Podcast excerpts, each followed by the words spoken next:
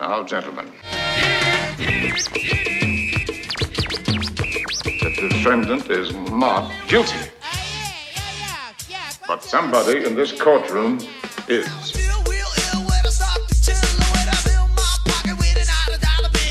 Unmitigated temerity. Okay, okay, okay, okay, okay, okay, okay. What's up, everybody out there in Gatsby land? It's your host, Terrence Hartnett. Welcome back to the OK Gatsby, Season 3, colon, To Chill a Mockingbird.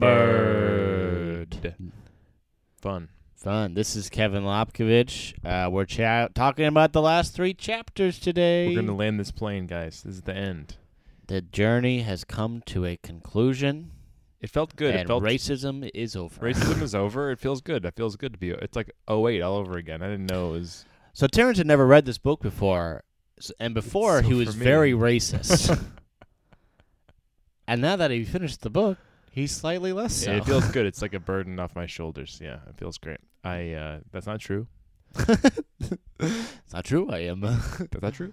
And if you check my record, uh, I went to Obama's inauguration in 2008. So it wasn't very fun. But you were protesting, but and I almost stopped it. I almost too many people there. Couldn't stop it. Yeah. Uh yeah, it's it's the end of uh it's it's all a lot of reactions to a very stressful event. Yeah, yeah. So we had like we had the climax. We had like the with the head fake climax is the court case. That's over. Then then it all seems like it was winding down. Very nice. And then we have this crazy scuffle in the dark under the oak It's a tree. very nice way to put it, a scuffle. crazy scuffle. a murderous An attempted murder an by attempted murder. a some- attempted double murder of children. A bit of hullabaloo. Yeah, you know, the old calamitous Some the old calamitous whoops a daisy by old Bob Ewell. mistakes were made and people were stabbed Oh man. under the ribs. I got drunk again and I tried to kill the two children of the opposing counsel. Bob Ewell. oh man. Man. Yeah, imagine if he survived and he was like, I had a crazy night last night. I think I stabbed a ham. I saw this big old ham walking in the, in the darkness, and I was I was so hungry. I hadn't eaten in a couple days, It and I've looked- been on a bender. it looked good as hell. And I, and I Got I the started- silver streaks of fat in the darkness. I And, started uh, carving it up, and boy, did it scream. I was like, "This ham's still alive." Ooh, fresh ham. and then the ham's brother came at me. You know how they do it, the ham's brother. yeah. Next thing Uh, I know, I was dabbed up under the ribs. Yeah. That's the story of Bob Ewell. That's how it happened. So yeah, they are. So again, we had a we had like a you know the Netflix show ending of like, uh, Heck Tate saying, a knife stuck under up under his ribs. He's dead, Mister Finch. So Bum bum bum Bum, bum, bum, bum. The reveal is Bob Ewell died through a stab wound into his ribs. yeah, so we open the exactly the same the next moment, which I love. Um, and Alexandra can't handle it. She's getting up and reaching for the mantelpiece. Mr. Tate stands up. Um, but she declined assistance, and Alexander is wanting assistance. For once in his life, Atticus, Atticus's instinctive courtesy failed him. He sat where he was, so he doesn't even get up to help his sister, who's like freaking out. No, he's he's in shock. I like the acknowledgement that he has instinctive courtesy, which of course he does, Yes. He any possible moment to be polite, he he does. and it doesn't even it doesn't even he doesn't have to decide to do it.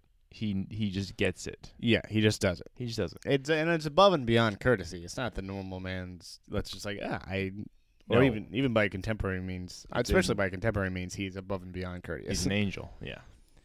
Um. So yeah, and throughout this these last few chapters, we do get to see like we do get to see Scout realizing that Atticus is this guy, and kind of like re- she recognizes it and comes to terms with it and understands the way that he lives. You know, the way that he the way that he does. but also seems some fallibility in him. Yeah, we get to see a little bit of fallibility, which is like finally, which is something I've been talking about this whole time. Yeah. is I want the mask to slip a little bit. Um, and it's like you know I don't get the eh, you know conflicted uh, anti-hero that I kind of want, which is like I know it's not, it's not that it's not that book. It's a different book. Yeah. Um, it's a darker, That would be funny to have a. Christopher Nolan like reboot of To Kill a Mockingbird where Atticus is like grizzly, like got a five o'clock shadow, permanently smoking cigarettes lawyer. Some days you're the Atticus, other days you're the Boo. You know what I mean? Sometimes you're a rabid dog walking down the street, but it don't mean nothing. We all rabid dogs in the end. Bob Ewell's a rabid dog. yeah, the like uh the dark trailer where you just see like a Bob Ewell like standing ominously in the field looking while uh, by. Intercut with the dog, like okay, Bob Ewell, dog, Bob Ewell, dog, Bob Ewell, dog. Yeah, and then there's Atticus standing in front of the jail uh, the night where the, the mob comes, and he's got two big assault rifles standing like, "Does someone want to see my my client today?" Allow me to fold my newspaper very slowly and interestingly. Man, I'm really imagining this this dark, intense trailer for the To I Kill think, a it, yeah, yeah. You know what? They should not have given this to Sorkin. This should have been Christopher Nolan. That would have been dope. Yeah, Gregory Peck rolling in his grave, while uh, Jake Gyllenhaal plays Atticus Finch. Ooh, yeah. Yeah, So Atticus is shook. to his core. Yeah. Are you sure? Atticus said bleakly. He's dead, all right," said Mr. Tate. "He's good and dead. he won't hurt these children again." I didn't mean that. Atticus seemed to be talking in his sleep. So there's two conversations happening, and that's what's so interesting about this chapter is that everyone is having a different conversation. Yeah, there's some confusion. Yeah, it's confusing, and people they're trying. They're, they're still sorting out what ha- what's happened, which is what need, we need to address this because it's like there's a lot of yeah timelines going on. So throughout this, Heck Tate has the most information. Um, and what's uh, Atticus is in his all-timely wisdom. When he thinks he knows what happened, it's very hard to get him to bend from that. Yeah, and I don't really. We'll have to figure out. I don't really. I don't. I don't really see where Atticus realizes that Boo Radley killed Ewell Mm. because because Atticus it seems thinks that Jem killed Ewell. Yes. right? So we'll we'll we'll track this. Um, but as of right now, Atticus is shook, and he's saying, "I didn't mean that." So what do you, what does he what does that refer to? That's okay. So Ewell was murdered. Yeah, and uh and Heck Tate's like Heck Tate's like, yeah, he's dead. We don't have to worry anymore. And and Atticus is like, oh, if the knife's in his rib, that means he was murdered, probably by my son. So are you sure he was murdered? but I didn't mean what. Uh, so Oh, are you sure? Uh, and Mr. Tate's like, oh, you want to know he's dead? Oh, no, and yeah. then Atticus is like, no. Oh, he's uh, good and dead. He won't hurt your kids again. And he goes, "That's not what I meant." Like, He's is like, there "Are a you knife sure?" in his ribs? Yeah. Like, yeah. Uh, and then at, and Alexandra's like, let's get to the living room. There's a weird tension in all of this that just because like Atticus is on another planet with like he had, like he had made a huge miscalculation as as far as the risk he was putting his children in. Yeah. he's terrified of that. He literally like any parent would be in, extremely stressed. Right, and in some way, isn't this kind of because of his like high-mindedness that he that they're in this spot? I mean, Well, it's the kind of thing where it's like he underestimated the threat that you will post. Yeah. Um, because Deeply. because you know, and like as a result of his his you know humanity and his Yes. his morality. and a little bit of an arrogance that he understood human nature so deeply that there was no threat. Yes. Um, not that there was much he could do. Like that was a big point. Because I mean, there like he was. Not, he, this is, was not even in his conception of what a human being would be capable of this. That anyone would try to kill his children. Right. He can't. He can't. He's got such of an angel mind that he can't. He can't empathize with the other side. He Has is, no sense of like the, the potential for evil. Yeah. Because he sees everyone as good but struggling. That's That's he was never trapped in a cave with a bunch of bats, and so he didn't have that yeah. moment of fear to understand the darkness. Yeah. He he doesn't have uh, the killer be killed and revenge mentality. Whereas Boo Radley was raised in the darkness, molded Yes. by it. yes, Man, I mean Bob Ewell merely adopted it. Bob Ewell merely adopted the, adopted the darkness and the whiskey. yeah. Boo Radley was born in it. He could see better at night. That's kind of what Boo Radley, why he saved them. He could see better at night. Yeah, right? literally can. uh, let's see here. And Alexander just wants to get out of the way. And Mr. Tate's like, "Go ahead. I know it's been a shock to you, and don't fret yourself about anything. Why? Because she was like, "I had that feeling about the grave, someone walking over my grave." Right, right. Her her women's intuition fired up, and she didn't Act uh, on it. act on it. And Mr. And- Tate's like, "Yeah, we can't do, do that." We'd all be just cats chasing our tails. So was like a folksy way of dismissing, uh, yeah. which is yeah, that's true. I, I mean, it's fair. You can't like, can't like call the police and be like, I have a hunch. yeah. If my mom was like, "I felt weird about you going out tonight, so you can't," I'd be like, "What?" yeah, well, I'd never go out. Is what would happen if that. My mom didn't want me to go out. Yeah. Uh, let's see here. So now Scout's giving her testimony. Yep. We started home. I said, Jem, I forgot my shoes.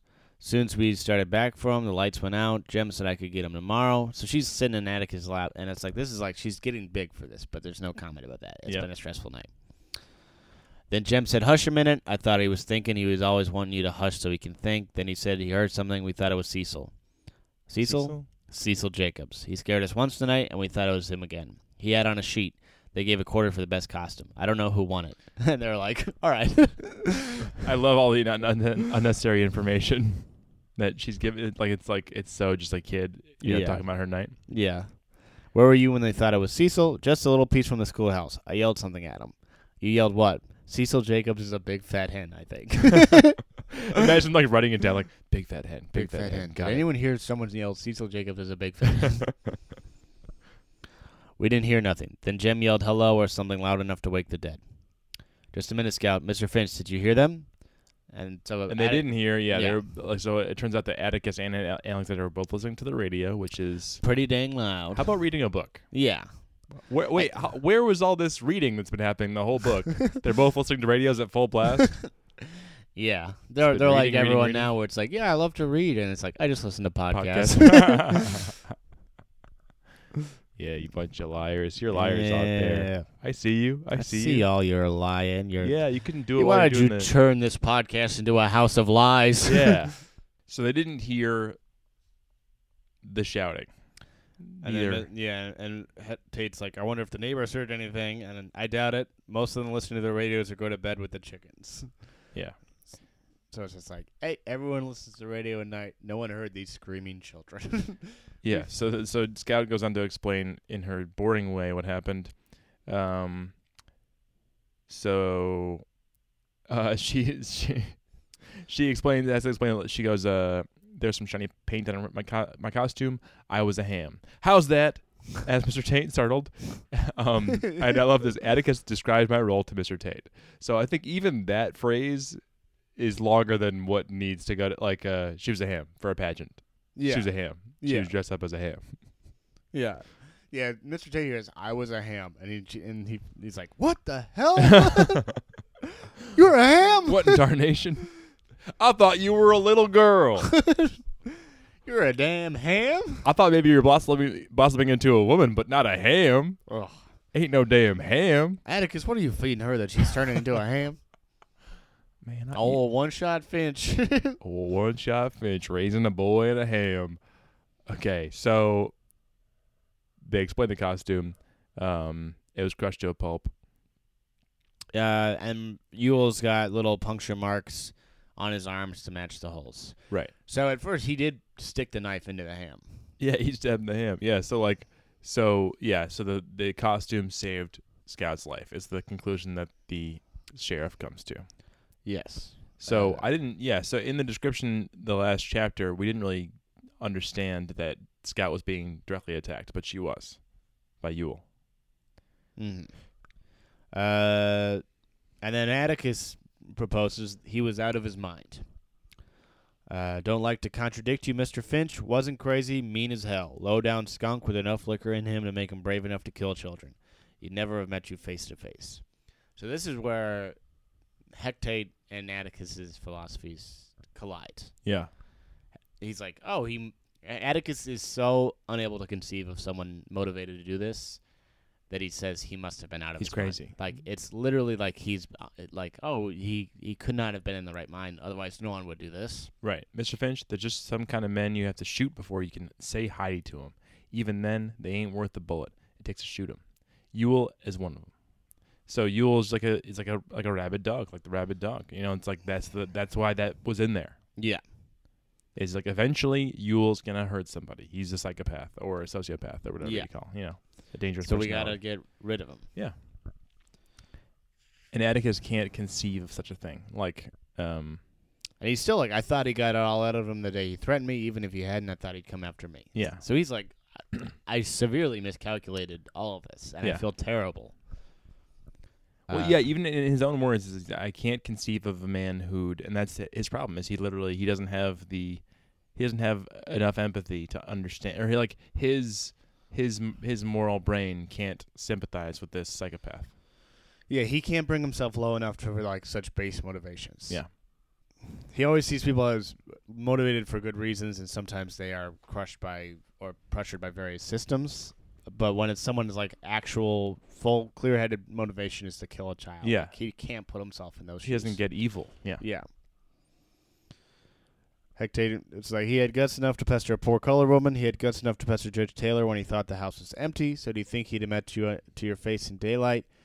We'd better get on, Scout. You heard him behind. So like Heck Tate's like, look, this is who he is. Like, like I'm sorry that, or not even sorry. He's like, sorry, Atticus. You just didn't know. You don't understand how evil people can be. I, Yeah. on the other hand, am a uh, sheriff in the South. I've seen some things. So what? Scout goes on here, right? yeah. Um, Yeah, when we got under the tree, and then it's in the fun little line. Of, Yeah. How'd you know you were under the tree? You couldn't see thunder out there. I was barefooted, and Jem says the ground's always color cooler under a tree. we'll have to make him a deputy. Go ahead. He's like, Heck Tate's like, oh, that's an impressive little piece of information. That's nice. Then all of a sudden, something grabbed me and mashed my costume. Then I ducked on the ground, heard a tussling under the tree, sort of. They were bamming against the trunk. Sounded like Jem found me and started pulling me toward the road. Some Mr. Ewell yanked him down. I reckon they tussled some more, and then there was this funny noise. Jem hollered. And that's when she realizes that's when his uh, arm broke. Right. Anyway, Jem hollered, and I didn't hear him anymore. And the next thing, Mr. Ewell was trying to squeeze me to death. I reckon then somebody yanked Mr. Ewell down. Jem must have got up, I guess. That's all I know. And then Mr. Tate said, Somebody was staggering around and panting and coughing fit to die. I thought it was Jem at first, but it didn't look sound like him, so I went looking for Jem on the ground. I thought Atticus had come to help us, and he got wore out. "Who was it? Why, there he is, Mr. Tate. He can tell you his name. It's Boo Radley." It's Boo Radley, Scout baby. indicates Boo Radley. and this is kind of a like so they're looking at Boo, and she's just kind of describing this p- figure that had been in the imagination for this whole book. Right. The rest of the chapter is just a description of Boo, basically. Yeah. Yeah. Uh, So yeah, he's they were white hands, framed. sickly white hands that had never seen the sun. So white they stood out garishly against the dull cream wall in the dim light of Jem's room. So he's so pale that he's whiter than a cream wall. this guy is pale. How pale is he? He's whiter than a damn cream wall. I looked from his hands to his sand-stained khaki pants. My eyes traveled up his thin frame to his torn denim shirt. I like how he dresses. khaki pants and a denim, Denim. shirt. I'd like- I- I- fit in in Brooklyn. I'm missing a denim shirt in my wardrobe right now for the fall. I have to get one. Yeah. His face was as white as his hands, but for a shadow on his jutting chin.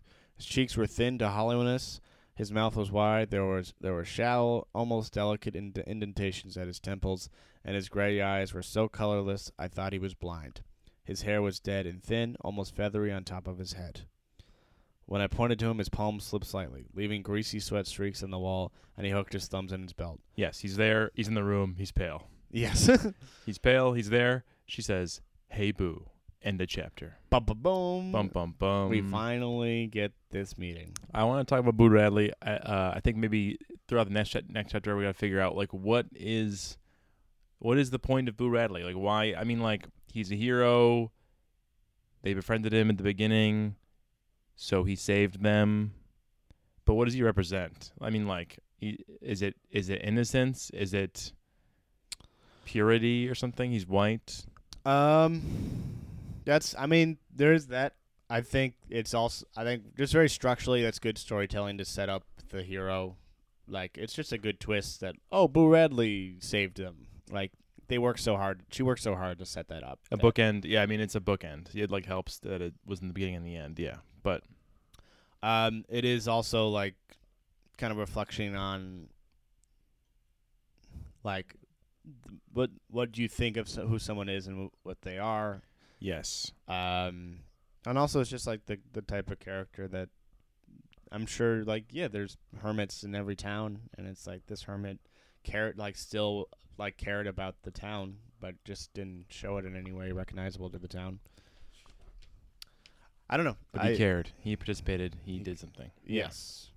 Um, okay, so Mr. Arthur, honey, Atticus correct, corrected me. Jean Louise, this is Mr. Arthur Radley. I believe he already knows you. And this is a great line. If Atticus could blandly introduce me to Boo Radley at a time like this, well, that was Atticus. yeah, that's what I'm talking about. Is like the acknowledgement of of like I don't, that's just Atticus. Like finally, like we know Atticus as well as Scout does. yeah. We understand him, and we can kind of just poke fun at his kind of ner- you know moral, polite nerd personality. Yeah, like the man that saved his children and was also the subject of summers of of mytholo- mythologizing fascination. Yeah, And it's just like, honey, this is Arthur Radley. He is our neighbor. yeah. It's like yeah, Dad. I know. Yeah, I know who he is. like is he's like an ethics nerd. It's like it's like he's like a fu- he's like a you know loser who is obsessed with ethics. I mean, not a loser, whatever. He's a hero. Yeah. Doesn't get no chicks though. Yeah, exactly. he's like not cool or dark. Yeah. He doesn't do Um, stand up comedy or anything. this is what the fun. She instinctively runs to Jem to be like, Boo Radley's here. yeah, yeah. Go over to Jem.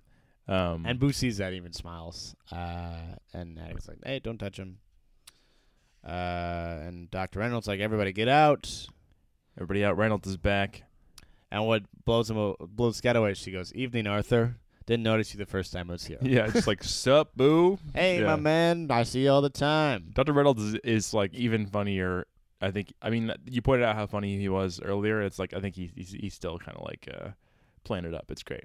Yeah. It'd be a great like Cedric, Cedric the Entertainer role. I feel like he's Yeah. like he's like he's casually hilarious. Yeah. Really lets the jokes come to him. Yeah.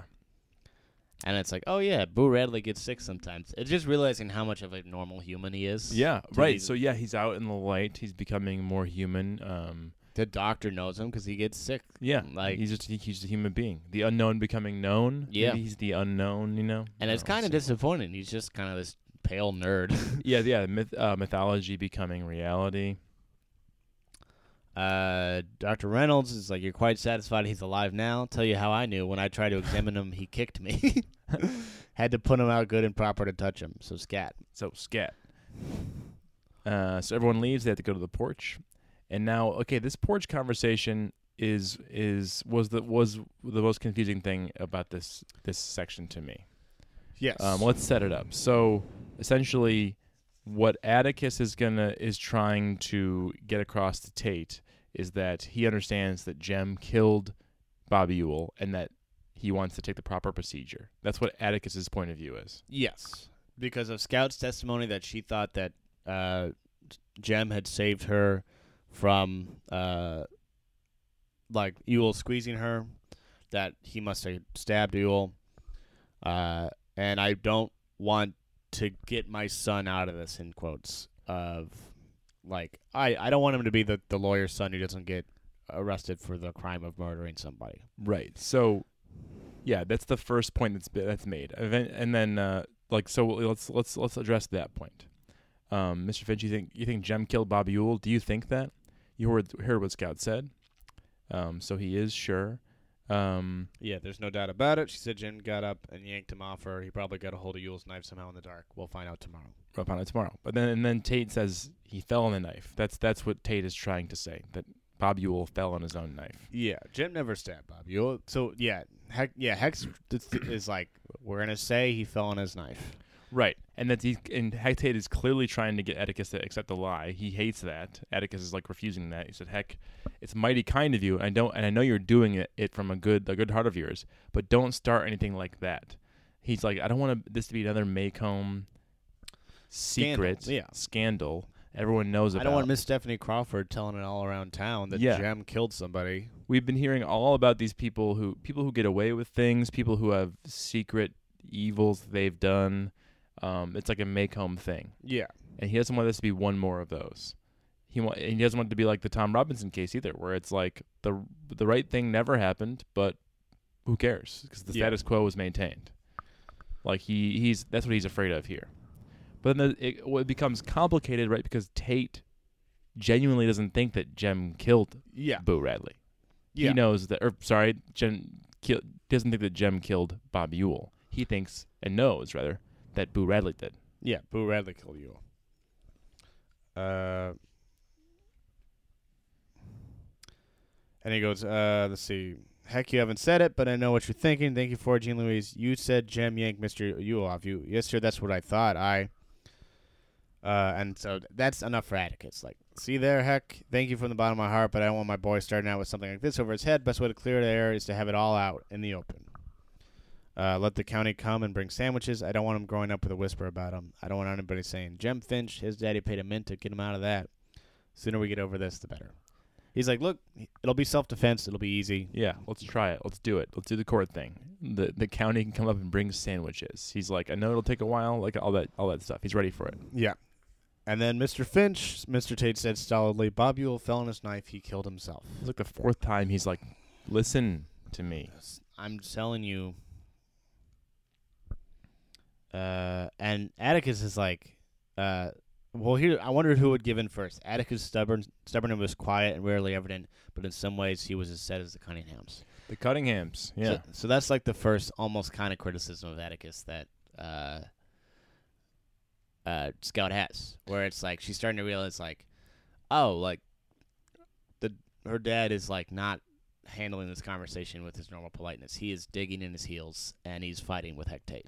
Yeah, right. Um, and and it's yeah, and like to his to his detriment. The way the Cunninghams will starve and not take charity, like they're they're dying there. You know what I mean? Like, um, until someone invites them to dinner and then they put molasses on their bread and or they eat too much molasses. Remember that like kid did? Yeah, he dumps it all over. yeah. It's like oh. Uh, yeah, and Atticus won't refuse to take any moral shortcuts. And that's he's in his head. He's doing the right thing right now because of what the information he has. Uh, that he be- he truly believes that Jem killed Bob Ewell. And he gives a big old speech. Heck, if this thing's hushed up, it'll be a simple denial to Jem of the way I've tried to raise him. Sometimes I think I'm a total failure as a parent, but I'm all they've got. Before Jem looks at anyone else, he looks at me.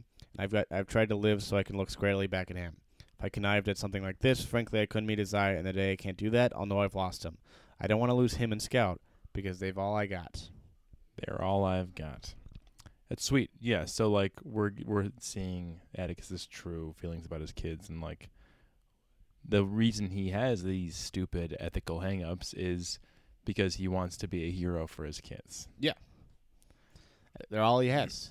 He's lonely with his wife being gone, and like his children are everything to him. He'll lose them. He wants to be able to look them back in the eye. I like that. He wants to be able like to like see them. Yeah, and say, look, I've done my best to do good, and I can ask you to do the same because I care about you deeply. Yeah. And then Mr. Finch, Bob Ewell fell on his knife. I can prove it. So yeah, Tate's really just kind of stonewalling him, and then Atticus comes back with more words. You know, yeah, like um, big old speeches. blah blah blah. I won't have them anymore. I can't live one way in town and another way in my home, which is a thing that um, I think it was um, Miss Maudie. I think would, said that about about Atticus. He's the same way in the street as he is at home, Yeah, um, which is like his reputation is the reality. Yeah. and he maintains that. It's not like an Alexandra who has a reputation because she loves her reputation and she yeah, that's basically all she has. It's like Atticus has a reputation because he is that guy. Yes. He is that guy. and it was never like he didn't do that ways to have a nice reputation. Yeah. it's like, oh, this is the right thing to do. He's reputable. Yeah. So they uh okay, and this is where it starts to turn. Uh, so Dr. Reynolds comes out. Uh, Yeah, Tate is like doing like sort of like a a, a demonstration. Like, look, I'll show you. This is what happened. Like yeah, this. Mr. Tate flicked open the knife. Uh, it was like this. He said he held the knife, pretended to stumble as he leaned forward. His left arm went down in front of him. See there, stabbed himself through through the soft stuff between his ribs. His whole weight drove it in. Mr. Waite closed the knife, or Mr. Tate closed the knife and jammed it back in his pocket. Scout is eight years old. She was too scared. To, uh, where is it?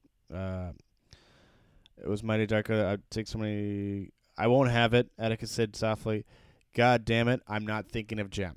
And that's Mr. Heck Tate yelling. Like it's gotten that bad. Like him and Atticus are arguing.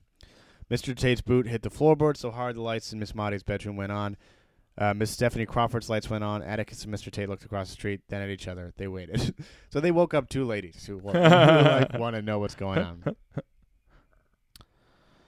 Uh, and this is where it turns. And So wait, yeah. So yeah. So at some point, because Tate is trying, is Tate even trying to get across this idea, or is he just trying? Tate is not giving any information. no, he's not giving any inf- information. Um, he's lying.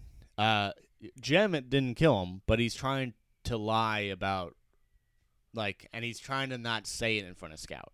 Um, Oh right, because Scout is there and Boo Radley is there. yeah, Boo Radley is there. I don't. So- wanna, yeah. He's just trying to get it over with. Like let's just say he fell on the knife. He fell on the knife. Yeah. Uh, so let's see. Mr. Tate added that Atticus wasn't going to stand there and maintain that any boy Jem side with a busted arm had a fight enough left in him to tackle to kill a grown man in the pitch dark. So they're arguing about that. Um, and this is the big thing. Heck, said Atticus abruptly, that was a switchblade you were waving. Where'd you get it? And this reply changes everything. Took it off a drunk man, Mr. Tate answered coldly. So, Atticus figures it out What? that the kitchen knife was not Ewell's knife. That was Boo Radley's knife. So Ewell was going with the switchblade to kill uh, Scout and Jem. Oh, so the switchblade is Bob Ewell's knife. Bob Ewell's. So oh, There's, there's a kitchen knife in his Yeah. side. Uh, and so Tate removed the knife so that the story could be uh, maintained. Because what happened is that, so uh, Ewell with his switchblade came after Scout. Uh, Boo came running with the kitchen knife, stabbed Ewell in the ribs. Uh, and but to make sure that stuck, the story that Mr. he had to take the switchblade, so it made it like Yu- uh, Ewell brought in this kitchen blade. yeah, this is Ewell's knife. But like Ewell doesn't have a kitchen knife. Like Right. he doesn't cook at he- home. he's a chef. He's got yeah, he's got a whole set. he's got a Blue Apron membership, and he Yeah. just likes to do it. You know, yeah. it's just for him. Yeah. So that's what happened. And that's when it clicks with Atticus. Yeah. So he goes to the swing, sits down. His hands dangle limply between his knees. He was looking at the floor. He had moved with the same slowness that that night in front of the jail, when I thought it took him forever to fold his newspaper and toss it in his chair. So it's these times when he's up against it. Yeah, he's making a big decision. Yeah. And then Mr. Tate gives a nice speech. It ain't your decision, Mr. Finch. It's all mine, and it's my decision and my responsibility. For once, if you don't see it my way, there's not much you can do about it. If you want to try, I'll call you a liar to your face. Your boy never stabbed Bob, Ewell. Didn't come near a mile of it, and now you know it. All he wanted to do was get him and his sister safely home. And then he, this is a, this is like a, I'm excited to see this in movie because it goes, I'm not a very good man, sir, but I am sheriff of Maycomb County. Lived in this town all my life, and I'm going on 43 years old. through 43 years old. Know everything that's happened here since before I was born. There's a black boy dead for no reason, and the man responsible for it is dead. Let the dead bury the dead this time, Mr. Finch. Let the dead bury the dead. Let the dead bury the dead. It sounds like a it'd be like in a Scorsese movie. It sounds Yeah. like it's like from like um, Streets of New York or something. Yeah, it was. Um, that's like I could see. I and I shouldn't have read it in my my dumb monotone. Let the dead bury the dead. but like, I am not a very good man, sir. But I am sheriff of Maycomb County. Right. Yeah, yeah. He's a sheriff. So, um, but what's happening here in reality is that Atticus is being like tempted by institutional Favoritism. favoritism, which is what he's been railing against the whole book. Or he doesn't. ag- He, he doesn't agree with it. yeah, Uh, he's been well. He's been fighting it. Tom Rob. He's in in Yeah. defending Tom Robinson. He's been fighting institutional favoritism. This kind of like let's maintain the status quo with a lie. yeah. because it's it's it's easy. It's easier than than the truth. It's Like it, the the the lie will ma- maintain the status quo, and everyone will stay in their same statuses, and no one's gonna get you know blown in. yeah. Um, and Atticus is being Atticus has to, has to swallow this Yeah. from Tate because this time it helps him out, Yeah. or at least It's like it's like Tate's not gonna bend. Like he doesn't have a cooperative witness already. Tate's like, look, I'm not gonna help you. I'll call you a liar to your face. yeah, right. So in eh, right, so I guess it's not up to Atticus. It's not at all. He's he's being he's being told that right now. and he has to quietly swallow. Like, hey, like we're gonna lie to protect Boo Radley. Are you okay with that? And he's like, he's not. But what and what Tate is saying is like, you don't have to be. You can say whatever you want. I will call you a liar to your face. yeah, Um, so it's funny, 'cause he- so Atticus is kind of being, I mean, because this I guess it, it helps him sort of, right? I mean, I guess it helps Boo Radley. Yeah, who's innocent. It because it's Atticus is now faced with the difference between the law and ethics, and those things are Yes. colliding right now Yes. because the law says like even in self-defense you have to be tried for the death of someone else. Mhm. Um, and he believes in the law. He believes in the system. Uh, he believes in the equality of courts.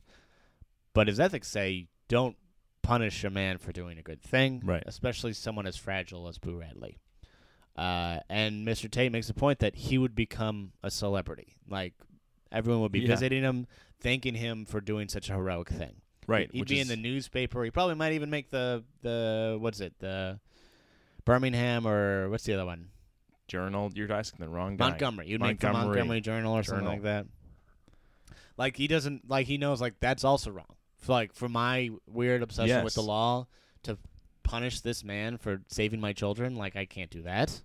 What an interesting way to like yeah like right before we right before we were done with it. Let's just make let's just complicate it one more time. Let's make let's like let's let's, let's land the point that it's not simple. It is complex. The the overlap of human morality and ethics and these systems of law and order that are timeless or like you know Mm. relatively timeless that are that are longer and wider than human experience uh, when they overlap it's messy it's just messy Yeah.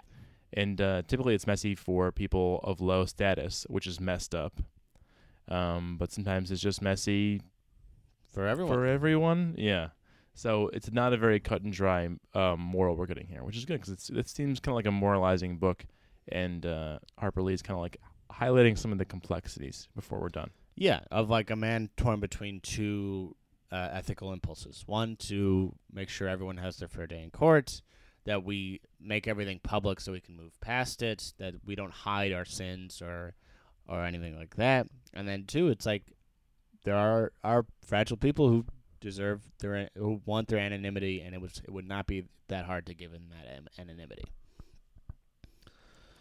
And it, that's what uh that's I mean that and Mr. Tate explains it. Know what had happened then? All the ladies in Maycomb, including my wife, be knocking on his door, bringing angel food cakes. to my way of thinking, Mr. Finch, taking the one man who's done you in this town a great service and dragging him with his shy ways into the limelight, to me, that's a sin. It's a sin, and I'm not about to have it on my head. If it was any other man, it'd be different, but not this man, Mr. Finch. right so tate is saying what we're saying is that like yeah this is it's uh, what the ethical thing to do is lie right Yeah. now which is that's hard for atticus to swallow Yes. And you know what? Here's the. This is actually maybe this is what I've been looking for. This is the test of Atticus's, um, of his steel resolve Mhm. is being. an almost binary moral thinking. Yeah, it has. He's got to bend. He's Yes. bending. Yes. Sorry, buddy. You got to bend. And that's what he's had to, like, that this was also a story of Atticus growing. Yeah. And he, yeah, he because is. he had the biggest legal challenge of his life, and it almost cost him everything. And the old uh, "if the rule brought you here, what good is the rule?" from uh, uh, No Country for Old Men. Like he's he's looking at that now. Yeah. If the rule brought you to this place, what what use was the rule? yeah. Um, so finally, Atticus, with the with what must be just the sigh of all sighs, goes, "Scout, Mister Ewell fell on his knife. Can you possibly understand?" Scout says, After running up to him and hugging him and kissing him with all his might, 'cause she Right. reads like how heavy this is. For him. "Exactly. She knows it's trouble for him." Yes, sir. I understand. Mister Tate was right. What do you mean? It would be sort of like shooting a mockingbird, wouldn't it? Highlight. oh, wait a minute. Where have I seen that word mockingbird to kill before? a mockingbird, you say. Atticus put his face in my hair and rubbed it. When he got up and walked across the porch into the shadows, his youthful step had returned. Before he went inside the house, he sat in front of Boo Radley. Thank you for my children, Arthur. So Arthur saved Boo Radley saved their lives. Yeah. Um, and and Atticus is accepting it because Boo Radley is the mockingbird. yeah, he's the mockingbird. He's he's the innocent person who he he made a mistake in his youth. He just ran around with a, a loud crowd, and he had, he had a mean father, and he just stayed inside for this long. And his own forms of connecting to the neighborhood, like were these two children, Yep. and they were in danger, and he saved them. Like, yeah. So yeah, he's the mockingbird because the mocking the idea is that it's a Mockingbird just does good things, asks nothing in return. yeah. You don't. It doesn't like uh, because other birds like will hunt stuff or they do bad things. Like uh, Or they Peck eat, your eat wood, your stuff. your- yeah. And It- he, he, yeah. Mockingbird just does nothing Just sings. but good. Yeah. Yeah. Mockingbird just sings all along. It's a sin to kill a mockingbird. Right. So, yeah. The, it's it's preservation of innocence above all else. Right. I guess is kind of Yeah. Yeah. A, a, a general goodness. yeah And also, like, what a big day for for Boo Radley. yeah man. Like inside for essentially 33 years. First time he's out of the house in a long time. Uh, he stabs a drunk man. well, he must have. I mean, he's out of the house because he Yes. sees he sees the man. He probably saw the shiny ham lines and he saw Bob Ewell. and Yeah. he- something's up. But this is a very exciting day for him. Oh man, yeah. And if it wasn't, you got to think like I mean, like if it wasn't for those pieces of gum and those those those little exchanges at the beginning, would he Yeah. have done it? Yeah. No, and it's and it, yeah, his arc is like it's really masterfully done. That there's this full human being in this house that they really make a, a beautiful bookend of. I'd like a little more. I feel like it, it, it's a bit of a Deus ex machina. I mean, like maybe if you, because like because we didn't hear about him through the, through the whole um, the whole court scene. That whole like that constituted almost like a middle, and then this is like a book. These are the bookends, you know. So it's Mhm. like it feels a little bit ham-handed, and uh, like we don't, we're not getting a full Boo. I mean, like I could know more about Boo Radley probably. I mean, we get his story and about him and his dad. That's like way at the beginning. Yeah, Um, yeah. It sounds like a like it is like a, a the novel from his perspective, and we get a little bit of a, a passage of like what it's like from his perspective. All of this. Um, Probably not that interesting. It's just like a, a Right. very nervous guy just living in his house and sweating and being pale. yeah, dark, pale. You get it. Um, when Boo Radley shuffled off, so that is the end of the penultimate ultimate chapter. Here comes the last chapter. Um, we get some really quality Boo Radley time here. Um, uh, she uh, Scout leads him. Oh no, so So yeah, he's ju- they're both They're just Scout and together. Arthur on the porch. Uh, and then she says, "You'd like to say goodnight to Jem? When you, Mister Arthur, come right in." right, so she leads him up to to Jem, and she can kind of tell, um, she can kind of tell uh, that he wants to pet Jem's head, or Yeah, um, Jem is uh, like you know put he's he's like uh you know medically induced sleep, sleeping there, yeah. and uh, You can pet him, Mister Arthur. He's asleep. You couldn't if he was awake, though. He wouldn't let you. I like that. Yeah, I mean, Jem doesn't like to have his head pet. this wouldn't normally fly, but go ahead and take a pet. it's been a big night. Go ahead. I And think Boo- you've earned it. And Boo is like very nervously, like, should I touch this like child? yeah, really weird. Yeah, I mean it's like a funny m- moment. I wo- I wonder how it's gonna be in the book. Uh, uh, it's never gonna. and it's, never so easy. weird. Of like, there's an a, adult patting a kid's head moment that we had in Catcher in the Rye. Hey, bingo! This is way different, huh? Yeah, Although, yeah, no, I, I am that tension is there where it's like a, when a stranger pats a boy's head, uh, y- you you should bristle a little bit. you know, you should feel. general rule: if a boy's head's being pet by a stranger, Just take notice. I mean, just just look up. Just just ju- write just it look. down. Write it. Yeah. You know what? Actually, good point. write it down. Note the time, the date, and the situation. Just so Mhm. just so we have it. Yeah. Document. File it with the government. I'm not sure which bureau. Maybe call Social Security office. Just email it to yourself so you have a note. yeah. Um, but yeah, no, in this in this case, it's actually very tender. I want to I want to I want to make sure that Yes. there is no It's- yeah, it's weirdness very- or it's sexuality. very sweet. Yeah. Yeah. His hand, his hand came down lightly on Jem's hair. I was beginning to learn his body English. It's kind of funny to hear body English instead of body language. Yeah, body English, right? Um, yeah. So I mean, which is, it's the same meaning, huh? Yeah. Um, he kind of feel it feels like he's like a big toddler. Like he like has Yeah. like he's like gonna cry almost, and he So- squeezes her hand and yeah. stuff. So socially underdeveloped. Right. That's the that's the thing is that yeah he his communication is is like a toddler.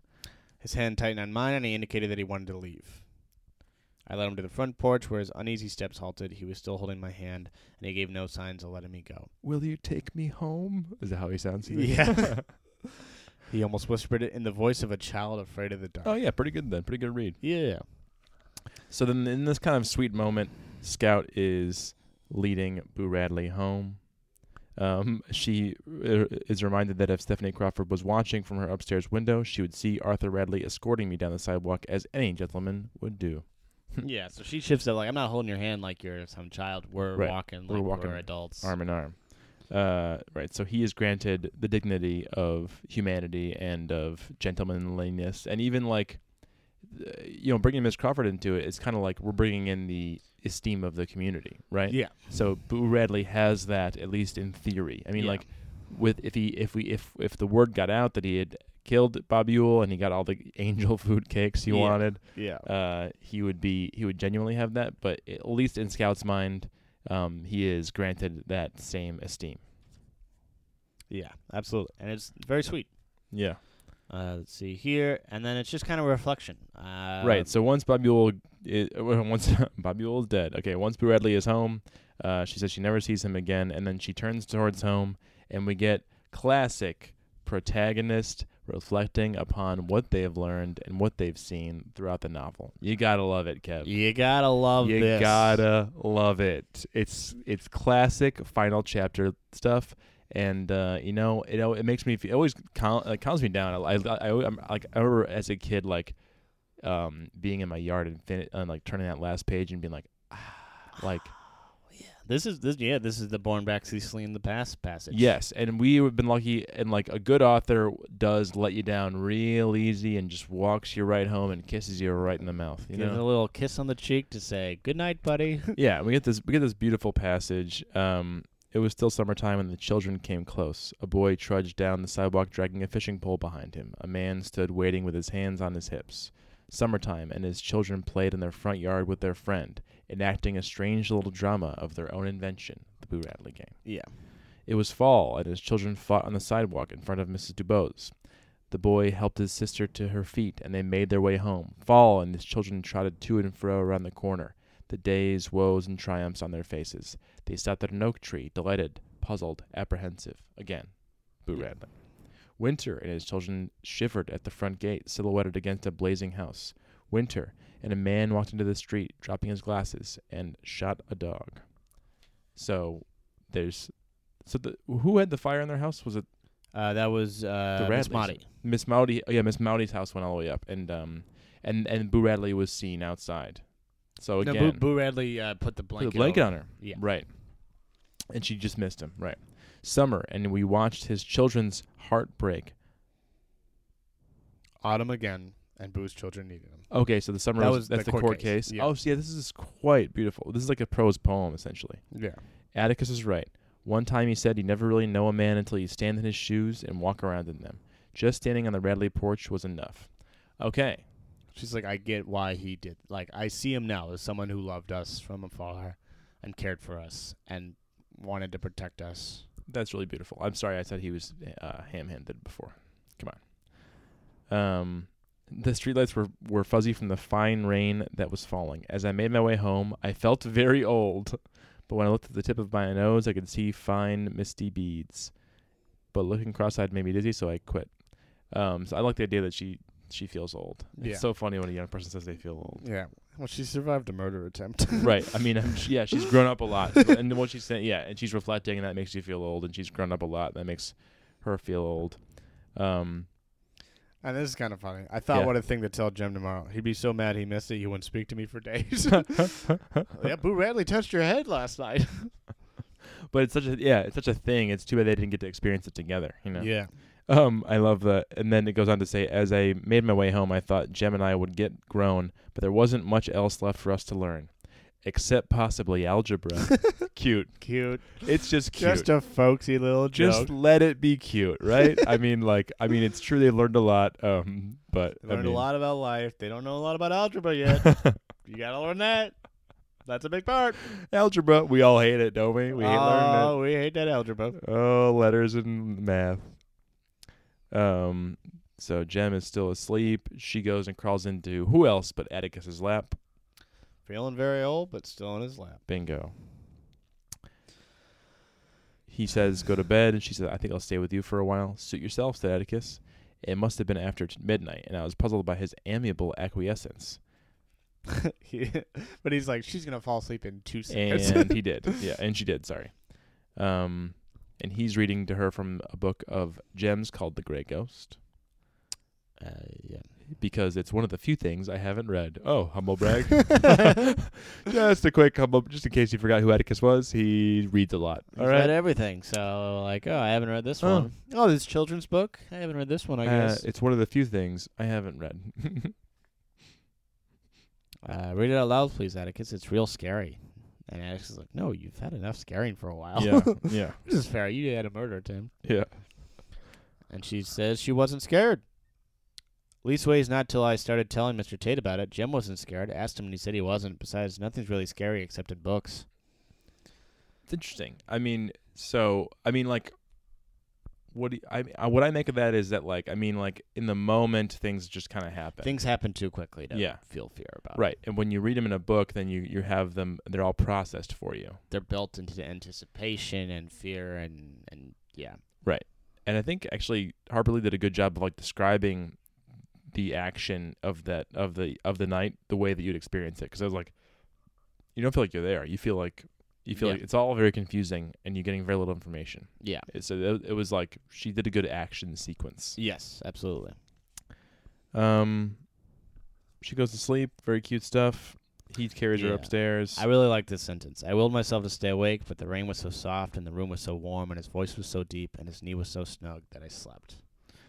Like just like yeah, she's hitting just- homers here at the end. Yeah. yeah, she knows what she's doing.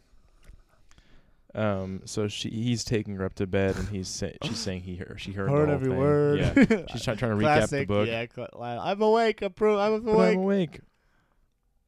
Yeah, Scout's a great character. She just keeps saying like, yeah, she keeps reviewing what they've read. Um, Yeah. And then they chased him and never could catch him because they didn't know what he looked like. And Atticus, when they finally saw him, why he hadn't done any of those things. Atticus, he was real nice.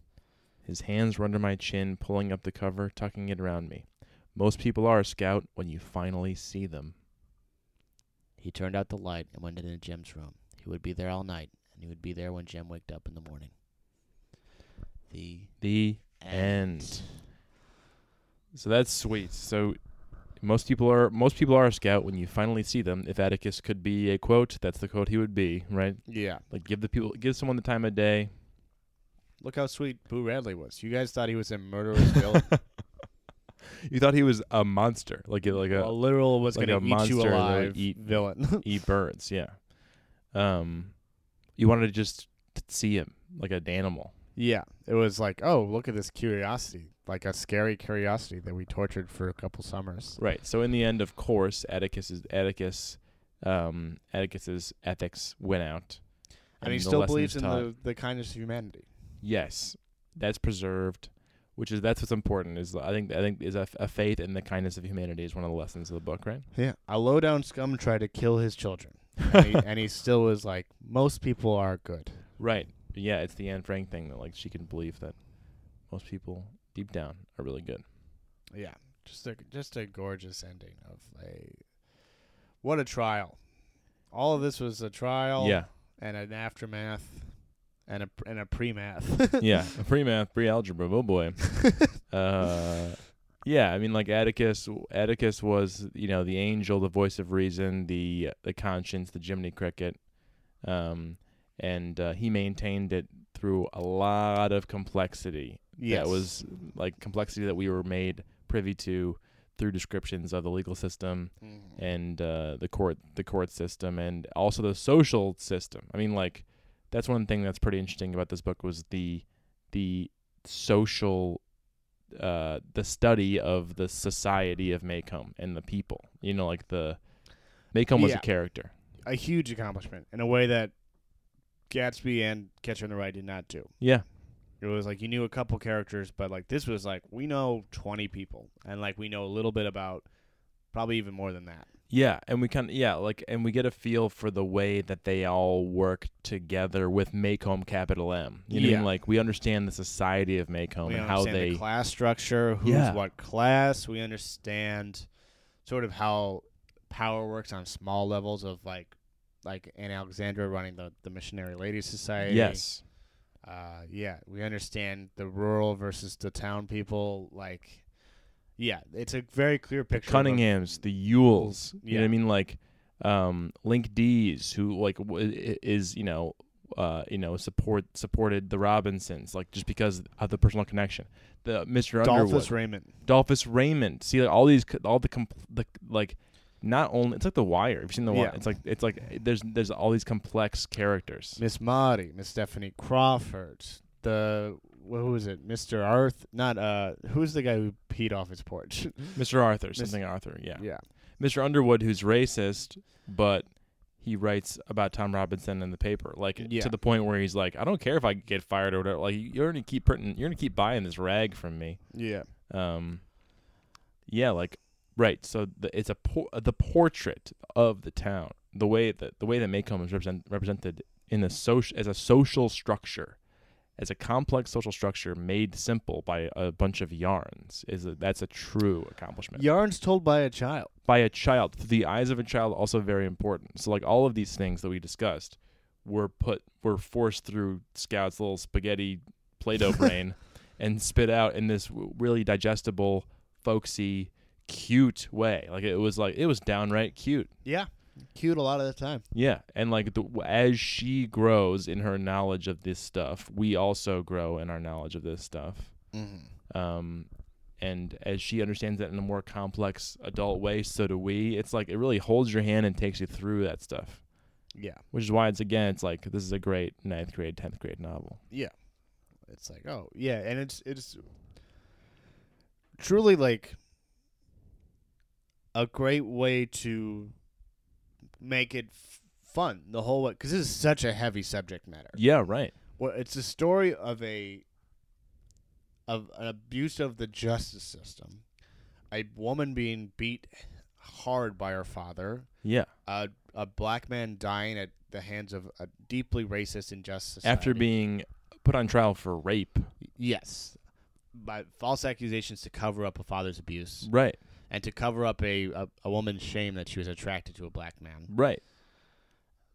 murdered in jail, uh, and then a that same man tries to kill two children, Yeah, and it felt so fun and lighthearted almost the whole, time. time. It was folksy. Yeah, right. It was like, um, yeah, it's like, yeah, it's almost hard to believe that Scout. I mean, like, yeah. So Scout's learned a lot. Like she said, she's like, I've learned everything but algebra at this point. I'm, I'm gonna grow up, but I've already, I've already got all the. And it's like, I guess I kind of do believe that. Like, yeah, it's she's- a lot of hard earned stuff. yeah, she over these three summers, she's really been put up against it. And the story of Atticus of a a man who lost his wife and has to raise his children alone with the help of Calpurnia, um, getting the legal challenge of his life, like Yeah, and watching the toll it takes on his children, on himself, and then to have it end so tragically, and then on top of that, ha- to have there al- there almost be fatal, like consequences, for his children. yeah.